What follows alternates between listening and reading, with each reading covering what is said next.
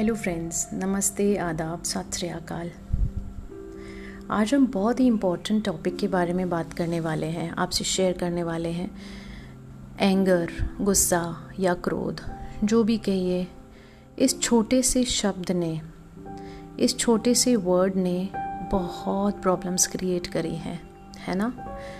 हर इंसान की लाइफ में गुस्सा कर लेते हैं, क्रोध आ जाता है और अपना काम कर देता है एंगर लेकिन जो बाद में रिग्रेट होता है, जो बाद में पछतावा होता है हमें, उस छोटी सी मोमेंट के गुस्से की वजह से, वो पछतावा ही रह जाता है, बस.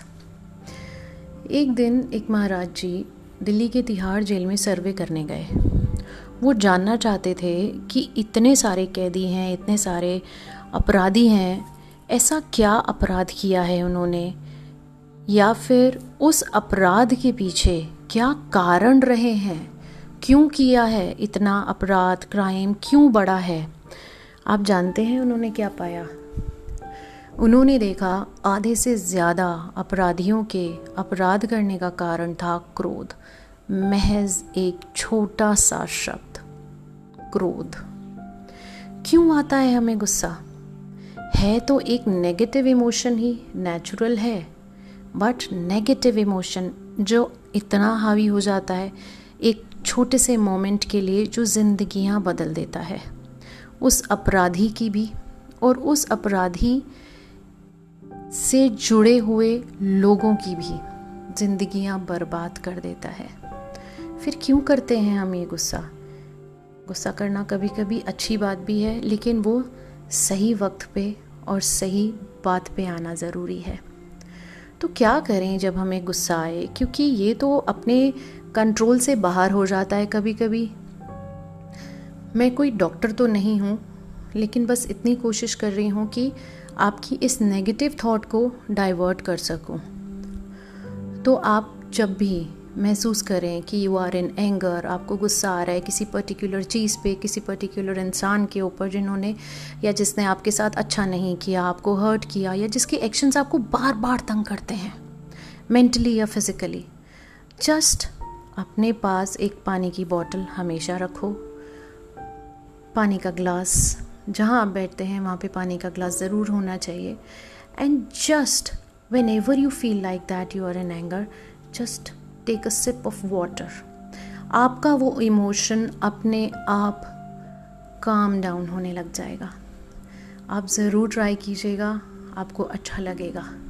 और आप बहुत ही डिफरेंस महसूस करेंगे। जहाँ आपको गुस्सा आने वाला था, वहाँ एकदम पीस हो गया।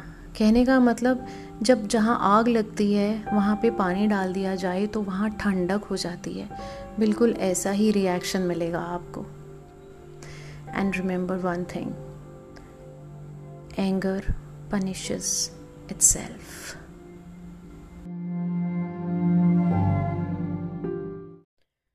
Hello friends नमस्ते, आदाब, सत श्री अकाल।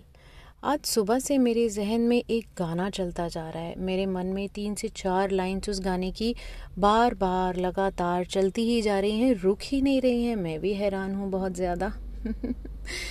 आज वो तीन से चार लाइनें जो मैं गुनगुना रही हूँ मनी मन में आपके साथ शेयर करना चाहूँगी जो हिम्मत दे रही हैं मुझे शक्ति दे रही हैं जो ना हारने की शिक्षा दे रही हैं ये सब उन दोस्तों को डेडिकेटेड जो थक चुके हैं जो आगे नहीं बढ़ पा रहे हैं जिनके पास मोटिवेशन नहीं है जो गिव अप करना चाह रहे हैं अपने काम से अपने आ, कुछ भी कुछ भी कहिए, बस अब आगे बढ़ने की हिम्मत नहीं है, ऐसा सोचते हैं वो।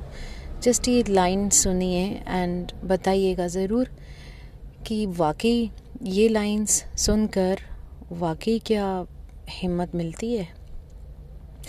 रुक जाना नहीं तू कहीं हार के, कांटों पे चल के मिलेंगे साए बाहर के। ओराही ओराही ओराही ओराही तो बस इस गाने की, इस लाइन के तरह से ना हम भी राही ही हैं। जो चलते जाएँगे चलते जाएँगे चलते जाएँगे। रुकना हमारा काम नहीं है तो चलिए, बहुत जल्दी पहुँचेंगे अपनी मंजिल पे।